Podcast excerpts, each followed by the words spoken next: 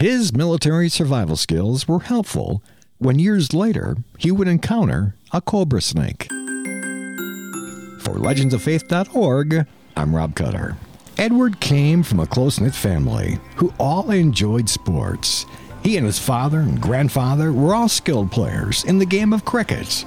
Edward would learn how to sail, rock climb, skydive, and train in the martial arts, which earned him a black belt in karate.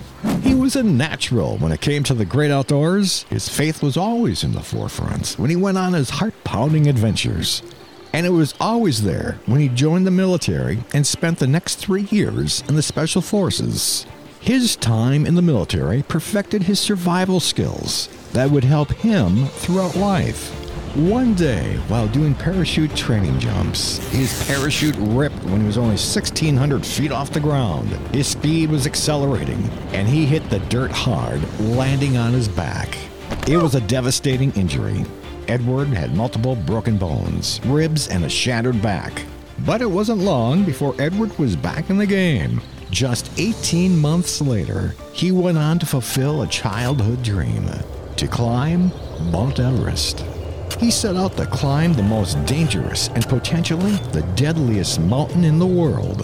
It was a safe climb, and Edward became the youngest climber to achieve such a great feat.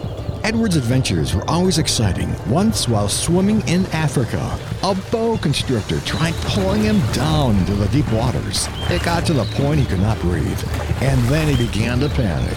His survival skills training all came back, and he was able to get away from the grips of that deadly snake.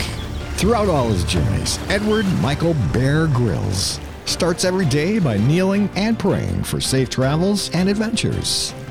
Bear Grylls is known around the world as an outdoor adventurer and survivalist. He also works as a motivational speaker, giving speeches at corporations, churches, schools, and other organizations throughout the world. To be able to hear more stories like this and for ways to donate, visit us at legendsoffaith.org.